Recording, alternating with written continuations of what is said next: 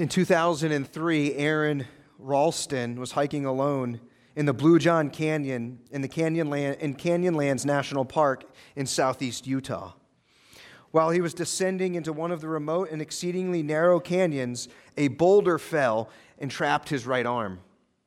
For five days, he survived off packed water and snacks, hoping someone would find him. Trouble was, not only was the spot remote, but he hadn't told anyone where he was going. Realizing that he may never be found and running out of supplies, he was forced to amputate his arm by cutting through the bone using his multi tool that included a knife. After freeing himself, he began the seven mile walk back to his truck. During his journey, a family discovered him and alerted authorities. He lost 40 pounds during his ordeal and somehow, miraculously, avoided bleeding to death. This is a story of extreme measures. Another, Jose Salvador, is a Salvadorian fisherman who spent 13 months adrift at sea. He is the first person in recorded history to have survived in a small boat at sea for more than a year. On November 17, 2012, Jose set off on a professional fishing trip with a young fisherman named Ezekiel Cordoba, with whom he had never worked. Having embarked from a fishing village on the Pacific coast of Mexico's southern Chiapas state, they planned to be out for about 30 hours hunting shark, tuna, and mahi mahi. A few hours into their voyage, a storm struck that lasted five days and blew them off course. Jose called his boss on the ship's radio for help, but it, as much of the rest of the boat's electronics, had been disabled by the storm. The boat's motor was also damaged.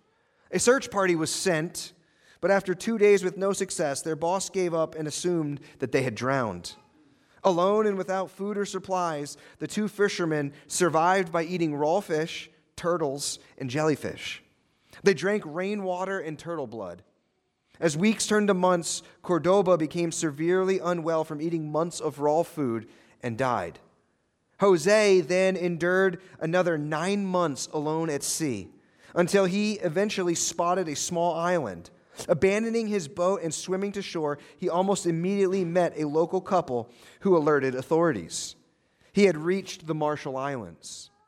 His journey lasted 438 days, and his voyage is estimated to have covered between 5,500 to 6,700 miles. Both of these accounts here are stories of survival. Both of these accounts show the extreme measures that humans will take to survive in order to preserve life. And when we think about this passage of scripture here that Jesus of Jesus' teaching, he too calls for extreme measures. And he, he calls for extreme measures here in Mark chapter 9, verses 42 through 50, when it comes to battling against sin. We can see by the language that Jesus uses sin is no light matter. And what I want us to see here in verses 42 through 47 is the seriousness of sin. And we must take it serious. Jesus begins in verse 42 here. He's continuing his teaching in chapter 9 here. He's continuing uh, on his teaching on what it means and what it entails to be a follower of him to belong to his kingdom. What does that look like? And since Jesus' kingdom is not of this world, his people likewise should conduct themselves in a way that is counter to this world. And in this passage here, Jesus focuses on the believer's relationship and response to sin. And we see here the seriousness of sin, verses 42 through 47. And the first thing that Jesus would, would say in this passage is he gives a warning. There are two warnings concerning the seriousness of sin. And the first one is the warning against causing others to stumble. Notice with me verse 42. Jesus opens up and says, Whoever causes one of these little ones who believe in me to sin, it would be better for him if a great millstone were hung around his neck and he were thrown into the sea. I want us to notice here and observe first who Jesus is speaking to. Though he's talking to his disciples, he gives out this general statement. And he says, Whoever. Whoever, this means anybody here without distinction. It does not matter your status or your level of influence. We can understand that this passage speaks about us as well. We are not excluded from the whoever of this passage. So, first he would notice and he would say, whoever. And then the next thing that Jesus says here in verse 42 simply is cause to sin. That's the, the verb here. The word is scandalizo, from which we get to scandalize. And sometimes the translations are a little misleading. This, this, the ESV actually translates this too narrow. And cause to sin is too narrow of, of, of a term for what scandalizo means. To the wider sense, this phrase here means to cause someone to stumble, to cause someone literally to be tripped up and go on a wrong path. We can cause someone to stumble that would eventually fall into sin, and in, and in doing so, we would be guilty of breaking this command or not heeding this warning. And so, literally, sense, to trip somebody up is what Jesus means here. In their own walk, in their own pursuit of holiness, in their own walk with Christ. So, whoever causes someone to sin or to trip someone else up, and to whom does he refer here?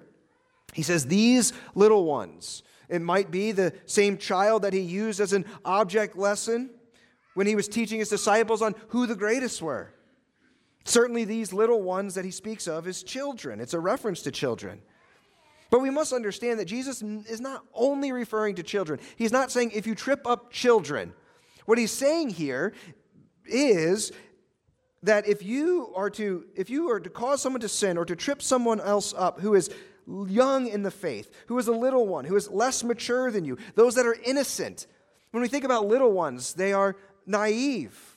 They are innocent though they're not guilty. I live with them, I know. But they are they, they are they have this innocence about them, naive. They are easily led. Children desire to be led. And so Jesus says here basically anyone who causes someone who is an easy target to stumble into sin needs to watch out. And there comes a serious warning here. What's the consequence of verse 42? Whoever causes one of these little ones who believe in me, therefore a follower of Christ, to sin, there's a consequence. And Jesus says, It is better for him if a great millstone. Now, we don't typically work with millstones, but in the first century, there were various forms of these millstones, and they were used, these big stones, for grinding grain. In the reference here, this millstone would have been of the greatest size, roughly uh, about three feet in diameter, with a hole in the center where they would put the grain, and then it would be dragged around by a donkey. And so, this great millstone, circular maybe, about three feet in diameter, heavy a very heavy stone. And Jesus says, This would be better if this person who caused someone to sin would have this millstone literally put around their neck as they were wearing it. As I thought about this, it reminded me of like, you know, when a dog goes to the vet and they got the cone around their head. I thought of this and I saw the picture here of somebody with a millstone around their neck and being cast off into the water. It's not a pretty picture. It's not, it's not to be taken lightly here. This is, uh, again, in all of this text, it is a sobering passage. And he's saying that this person, it is better to be thrown off into the sea, a painful death, suffocating, drowning. We have to ask the question why so severe? Why so extreme?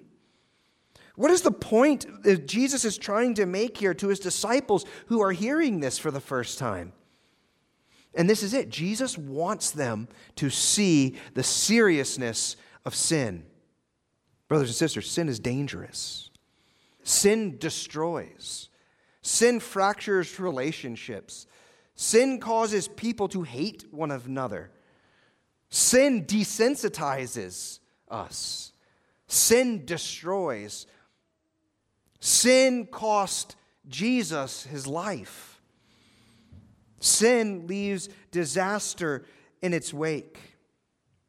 It's bad enough to do it to ourselves.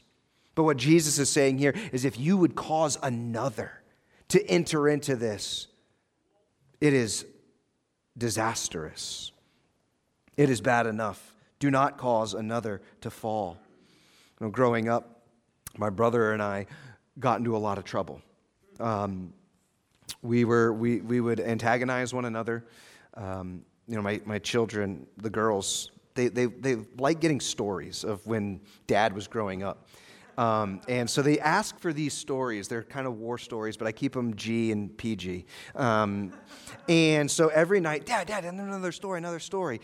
And um, so we've been going through the stories of Jonathan Edward uh, every so often at night. And I thought about one with, that's what they call it. And so um, I thought about in, in relation to this passage. There was a time where my brother and I, we were growing up in Navy housing, and uh, we would go off into the neighborhood, and quite literally, we would scandalize. And we were, we were, we were, we were boys, and there was one time, there were these old um, uh, fire alarms that were freestanding in the neighborhood. And if you would go up to it and if you pulled the fire alarm, the fire truck would come, but they were old and we didn't we never saw them get used and so I remember really poking at my brother.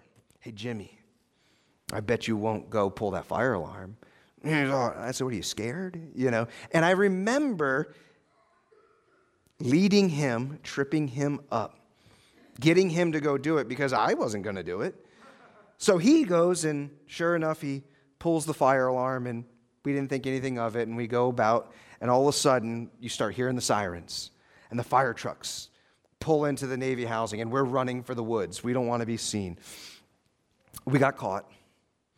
We got brought home by the military police. They brought us to my parents' house. We were 10 and 11 years old. We were like, I was so scared. I was so scared. And we met the wrath of, of my father, and I looked and said, It was him. He pulled the alarm. Well, he says, I did, but you made me do it. And I thought about that. Who was guilty? And the answer is, we were. I was just as guilty, if not worse. Thankful for grace, thankful in the days of ignorance, God has overlooked. But, and that's just an example of where I led someone into sin. I was the guilty one. And what we would see here, even in this passage of verse 42, we are not to lead others on a path towards falling away, but instead we look at the negative. Then what should we do positive as disciples or followers of Jesus? We aren't leading people into a path towards sin, we are to lead them on a path towards righteousness. We are to lead people along the straight and narrow path. You see, every one of you in here has influence. And you are influencing the people in your lives. Are we leading them to sin or are we leading them away from sin? Jesus says, Whoever causes one of these little ones to sin, to scandalize, it is better if you had just died. Sobering. So there's the first warning don't cause another to sin. But here's the second warning he would see, and this is verses 43 through 47. This is the warning against causing yourself to stumble. He says here, he mentions three body parts. He says, if your hand causes you to sin. Then he says, if your foot causes you to sin. Then he says, if your eye causes you to sin. And what Jesus is doing here in this passage is two things. His use of hand, foot, and eye, that is to represent the whole of the person. And so he's not leaving out, well, if my elbow, he's not, no, he's not just saying these specific parts, but the whole of your person. If any part of you causes you to sin. And then the second um, thing that he's doing here is the use of hyperbole. He says, cut it off. Now, we understand this is hyperbole because all of you, I believe, in here still have two hands. And you haven't literally cut your hand off. But Jesus is using hyperbole here to emphasize the extreme nature that one should go to go with in the battle against sin. It's kind of like the guy who gets stuck in the crevice and has to cut his arm off to survive. This was a, the extreme measure that he took. And so think here again on these three parts that Jesus references here. First, he says the hand. Think about the use of the hand. The hands are there to help, or the hands can be used to hurt. Hands build up, hands tear down. With your hand, you can give generously. With your hand, you can steal selfishly. With the hand, we scroll on our devices. With the hand, we type messages to others. With, the, with his hand, Cain rose up against his brother Abel and killed him. With their hands, the Romans drove the nails into the helping hands of Jesus. With their hands, they picked up stones to kill Stephen. Yet also with his hand, Paul penned 13 letters in the New Testament. The hand itself is not evil, but it's what we do with it that could be. Consider the foot, as Jesus would bring it up here. The feet are the instruments that lead us or direct the path. With the foot we travel. Now remember, they didn't have an automobile here. This is the primary means of travel. We can use our feet to go places places we should go and places we should not go, places that might cause us to stumble. With his feet, the prodigal son left home and journeyed where he did not belong. With his feet, Samson enters the house of Delilah. With his feet, Judas sought out the Pharisees to betray Jesus. With his feet, Demas deserts Paul. Yet again, with his feet, Paul travels the Pax Romana. Paul travels the Roman Empire, bringing the gospel of peace. He would even write, How beautiful are the feet of those who preach the good news. The foot is not evil, but where we choose to let it lead us could be. Again, think of the eyes. They are the windows of the soul. The eyes give way to the imagination and influence desire. Think about Eve. She had to first set her eyes upon the fruit. With the eyes, Eve looked upon the fruit and she ate it. With the eyes, Achan saw the spoil that was devoted to destruction and took some of it and hid it in his tent. With the eyes, one covets, as we even heard about this morning. With the eyes, one succumbs to the lust of the flesh. Yet we would see and read in Job 31 that Job made a covenant with his eyes not to lust. Again, the eye is not evil, but can be used for evil or for good. With his eyes, Jesus looks out upon the crowds, and with compassion, he sees them as sheep without a shepherd. With his eyes, Jesus gazed upon his executioners as they had driven nails into his hand, as they had placed a crown of thorns upon his head, as they had raised him up on the cross, as they had put a sign, an inscription above him, the King of the Jews, as they mocked him, as they pulled out his beard, as they spit at him, as they gave him the sour wine, as they caused him to suffer in agony. And with his eyes, Jesus looks out and says, Father, forgive them is with eyes, Jesus had compassion on these people. And so here's the point that I want us to see here of these, these verses. What Jesus is saying is that if any member, hands, feet, eyes, cause you to sin, cause you to lead you into stumbling, lead you astray, he says, cut it off. Get rid of it. Run away. Limp away. Crawl away ultimately, what Jesus is saying here is run for your life. Run for your life. To dabble in sin, to play with sin, is like playing with fire. You're going to get burned. But the more we do it, sometimes the easier it becomes. Run for your life. So when he says cut it off, now we know he's not literally saying lose your arm, lose your eye, lose your leg. What does that mean then? Well, I, am convinced that when Jesus says to cut it off, this represents repentance. This is what repentance looks like to turn away from, to take extreme measures, to walk in the complete other direction. If my feet are leading me to sin in this direction, to cut it off means to go in this direction, to have a radical reorientation of my life and my relationship to sin because my relationship to God has been changed. Cut it off.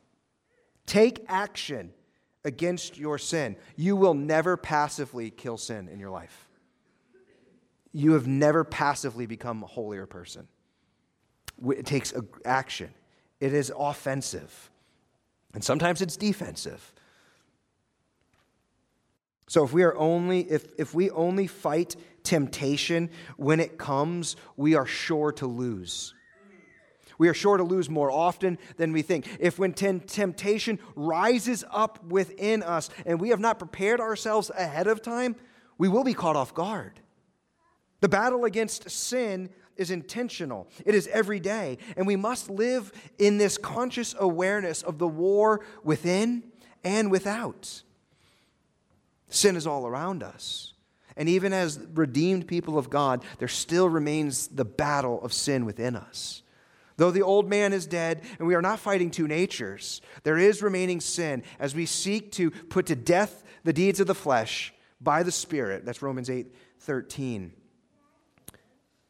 So, principally, Jesus is saying here in this passage that if there's anything within your control that is causing you to sin, it's got to go. Anything within your control that causes you to sin, get rid of it. If your friendships lead you into sin, they got to go. If your computer is an avenue for sin, you need to restrict it. If scrolling through social media causes you to covet, causes you to set your eyes upon things that you would either lust after or desire more than what you have, if it causes a discontentment in you, if you look at it and you compare your life to others and say they have a great Instagram life, get off Instagram. It's that simple. If it's leading you to sin, to envy others, you don't need it. It's not producing any fruit in your life. If it is, it's rotten fruit. If your car enables you to go where you should not, you need to create boundaries and accountability. This is what is saying here. What measures, what extreme measures do we take in our day to day lives against the, with this battle against remaining sin?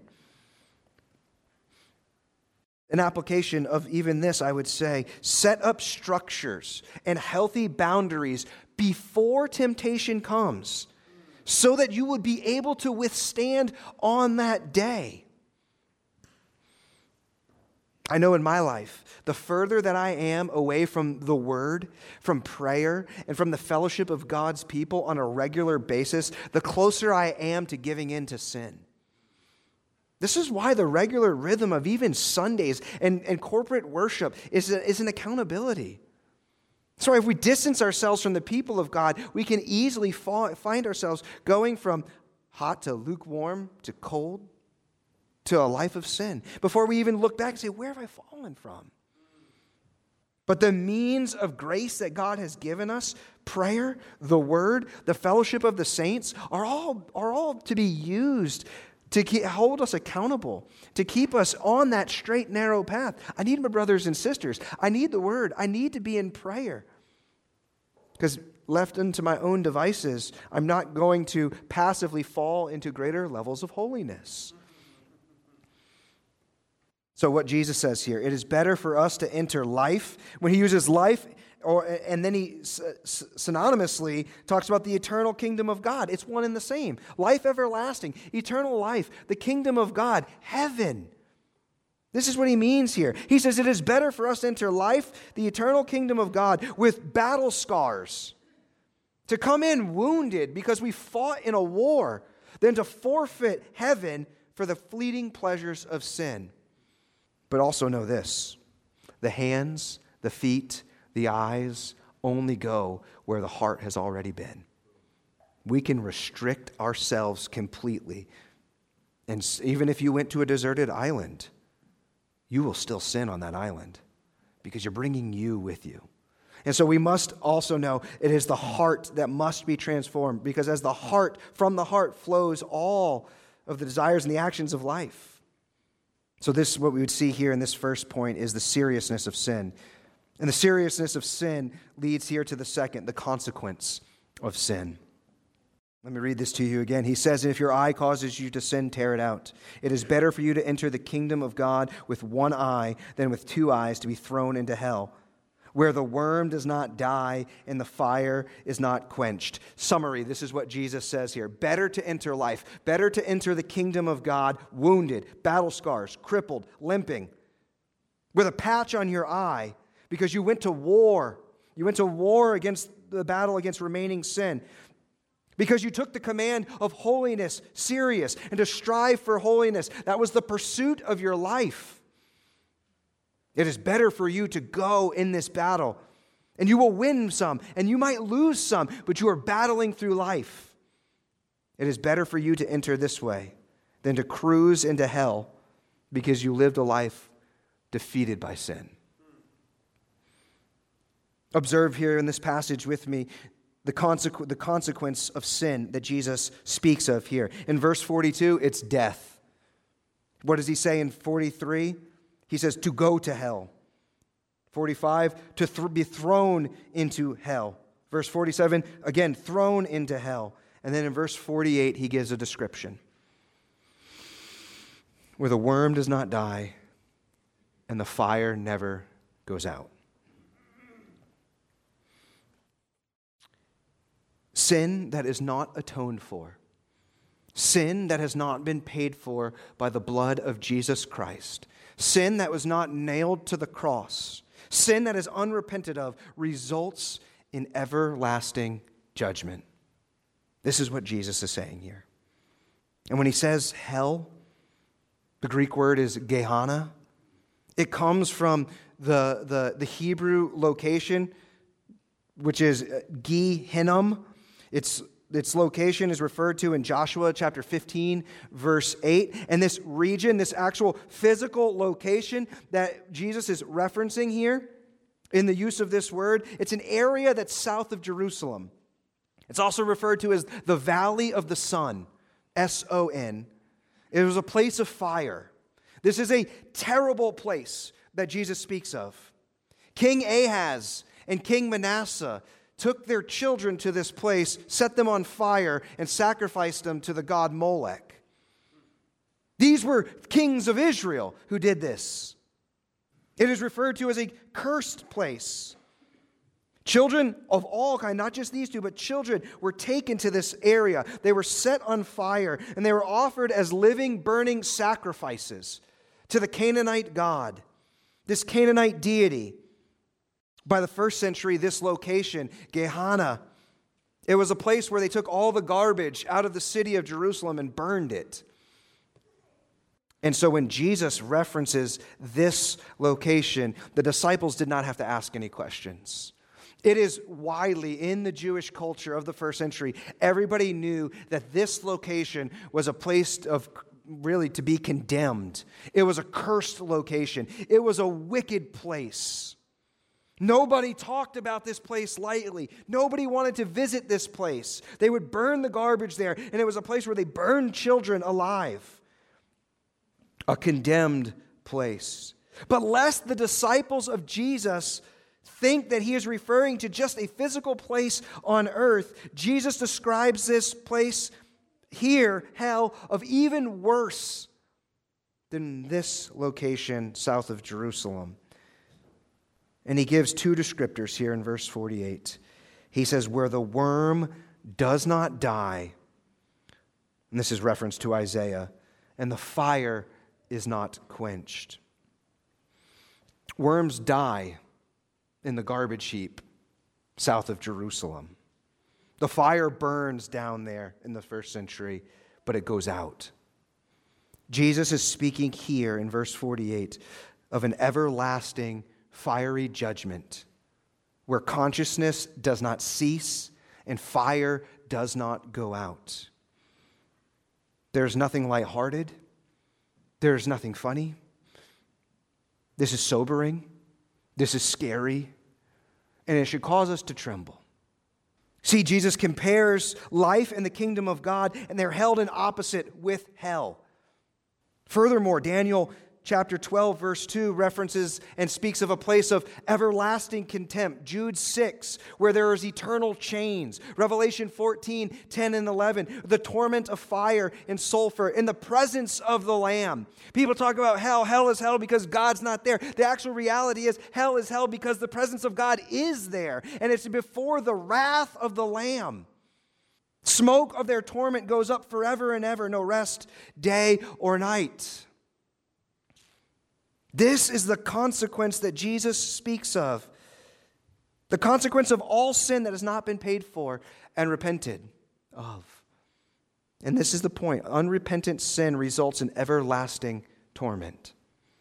This is Jesus' message. And so, the question then becomes how could a loving God send people to hell? Isn't that the exact opposite of who God is? Well, we must understand something of justice and holiness as well. Holiness and justice demand payment for sin. You know what wouldn't be loving is if we didn't have this passage. Warnings are loving. I tell my children, don't go play in the road. I want to warn them because if you do, it could be really, really bad. I want to warn them of the dangers if you do this. Avoid this. Run for your life.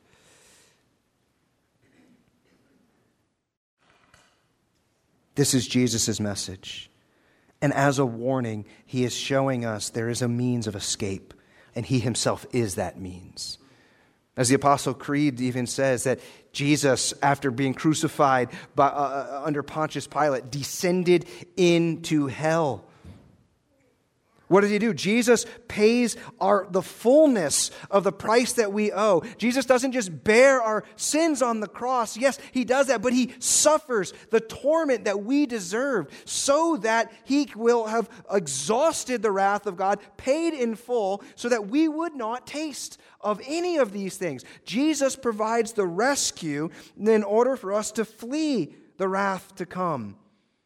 And it is a loving invitation of the Father and of Christ. Here he says, Come to me.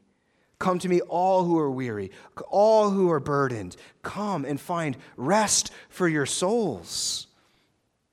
So, with the warning, there is also the gospel as the means of escape. So, everybody that goes to hell goes because they have willfully rejected the free offer of the gospel.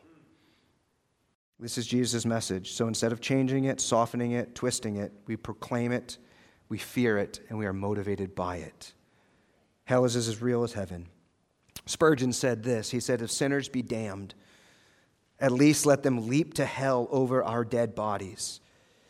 And if they perish, let them perish with our arms wrapped around their knees, imploring them to stay. It's as simple as this your sins are either on Christ, paid for by Him, or they will be paid for by you. But the gospel says Christ has borne our sins in his body, reconciling us with God and putting us in right relationship with him, so that there is no fear of judgment, but there's the hope of eternal life. So, this is the consequence of sin that Jesus gives here. And he finishes here in verses 49 and 50 with the counter to sin. The counter to sin. And these are his salt sayings here. Look again with me in verse 49. He says, For everyone will be salted with fire. This is the only time this language is even used in all of the scripture. What does he mean here? Well, to be salted with fire, it, fire in this context of Jesus' is speaking speaks of suffering. So he says, everybody will be salted with fire. So the likely meaning of this phrase that I, that I believe that Jesus is speaking of here is to be tested through trials. To be salted with fire is to be tested through trials. Everybody will face trials or suffering for the sake of purification. To be salted with fire is another way of speaking of going through the refiner's fire. one commentator, and, and, and, I certainly read commentaries. Um, oftentimes, though, I don't find them overly useful. I, I'll read commentaries on the passage, and it'll be just pretty much exactly what I wrote or read or said myself. And so uh, sometimes they're useful, sometimes they're helps that don't really help you. They actually just, you, you just think that they're the authority. Um, and they're not usually. But Hendriksen said something good here. He said concerning this phrase, which I needed commentaries to consult with. He says, not only is it going to separate being salted with fire, not only is it going to separate good people from bad people, believers from unbelievers, but even within the hearts and lives of believers, it will destroy what is bad and bring out what is good, causing them to be a preservative force, a salting salt in the midst of their environment. So, this is what Jesus means when he's talking about being salted with fire. And so, I, so the first thing I want us to notice here in a counter to sin when we talk about being salted with fire is know that when trials, temptation, or testing comes into our lives, this is what's happening. We are being salted with fire in order to be purified, in order to be refined, to be of greater use for the kingdom of God. So everyone will be salted with fire. And then he says also in verse 50 salt is good. I think we would all agree with that. Salt is very good. Ah, I couldn't imagine a world without salt. But he says, But if salt has lost its saltiness, how will you make it salty again? This is interesting. I was trying to do some research, and I don't think it's possible for salt to expire. And so, how does salt lose its saltiness? I've never been took some salt and said that's saltier than this salt. Salt is salt right? It's the only rock that people eat. But salt here is a metaphor, and he says salt is good. Why? Because it preserves, because it imparts flavor. Salt has a job to do. But if it loses its saltiness, which only happens, the only way salt can lose its saltiness is if it gets mixed with another element if it gets diluted. And so, in the first century, in and around the Dead Sea, in that area, there was a lot of gypsum. And gypsum would, looks a lot like salt, and it would be mixed with salt, which would form a diluted form, and it was worthless. It wasn't to be used. Gypsum is, is colorless, white, and it looks a lot like pure salt. And so when it's mixed, salt then becomes diluted, becomes ineffective. See, Jesus on the Sermon on the Mount speaks of the worthlessness of salt because it becomes polluted. And so when we think about the counter to sin, we first understand that we will be tested by trials to produce a greater usefulness. Second, what we would want to see here in the counter to sin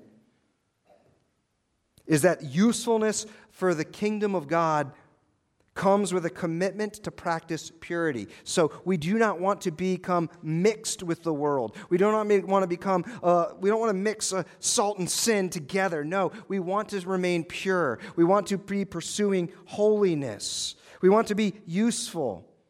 As believers, we live lives of purity, unmixed by the world, not because of our fear of judgment, but because we desire to please and be used by the Lord. I desire personally in my life to be used of God. All of us would say, Yes, I would love to serve the Lord. I want to give my life as service to the Lord. I want to be fit for the Master's work.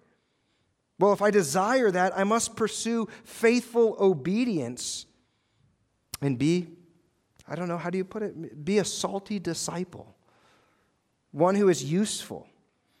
It's not a fear of what God will do to me but it's a fear that I would not be used for what the work of God through me. And the final thing he says here he says, Have salt in yourselves and be at peace with one another. This is the final counter to sin. And what Jesus is essentially saying here is that goodness must reside in you. Have salt within yourselves is another expression of Jesus saying in Matthew, You are the salt of the earth. Therefore, as the salt of the earth, live at peace with others. Now, remember what the disciples were doing in verses 33 through 37? They were arguing about who's the greatest, who's the best, who's the most elevated in the kingdom. And Jesus says, No, that won't do. No fighting, no jockeying for position, no arguing about who is the greatest. Division destroys gospel witness. You cannot be a salty disciple and sow division. So, this is the third counter to sin. He says, Live out your calling. And this is the exhortation to you all and to my own heart this evening. Live out your calling as salt and light in the world. A salty disciple is one who knows tests and trials will come, one who remains steadfast, unmixed, not diluted lives out the qualities of peace, truth, kindness, goodness, and unity. The Holy Spirit at work within that person. So ultimately, I want to just close here and leave you with a question. What measures are you taking in your life against the battle against remaining sin? Are you taking extreme measures? Are you living in a cycle of defeat? Ultimately, the lesson here for this passage is that we are to be salty, but not sinful. And remember this sin is serious. We must take drastic measures. As those two men that we looked at at the beginning in those stories would take whatever measures necessary to survive, we must take the necessary measures of battling sin in our lives. Sin is serious. Take drastic measures. The consequence is eternal. Run for your life.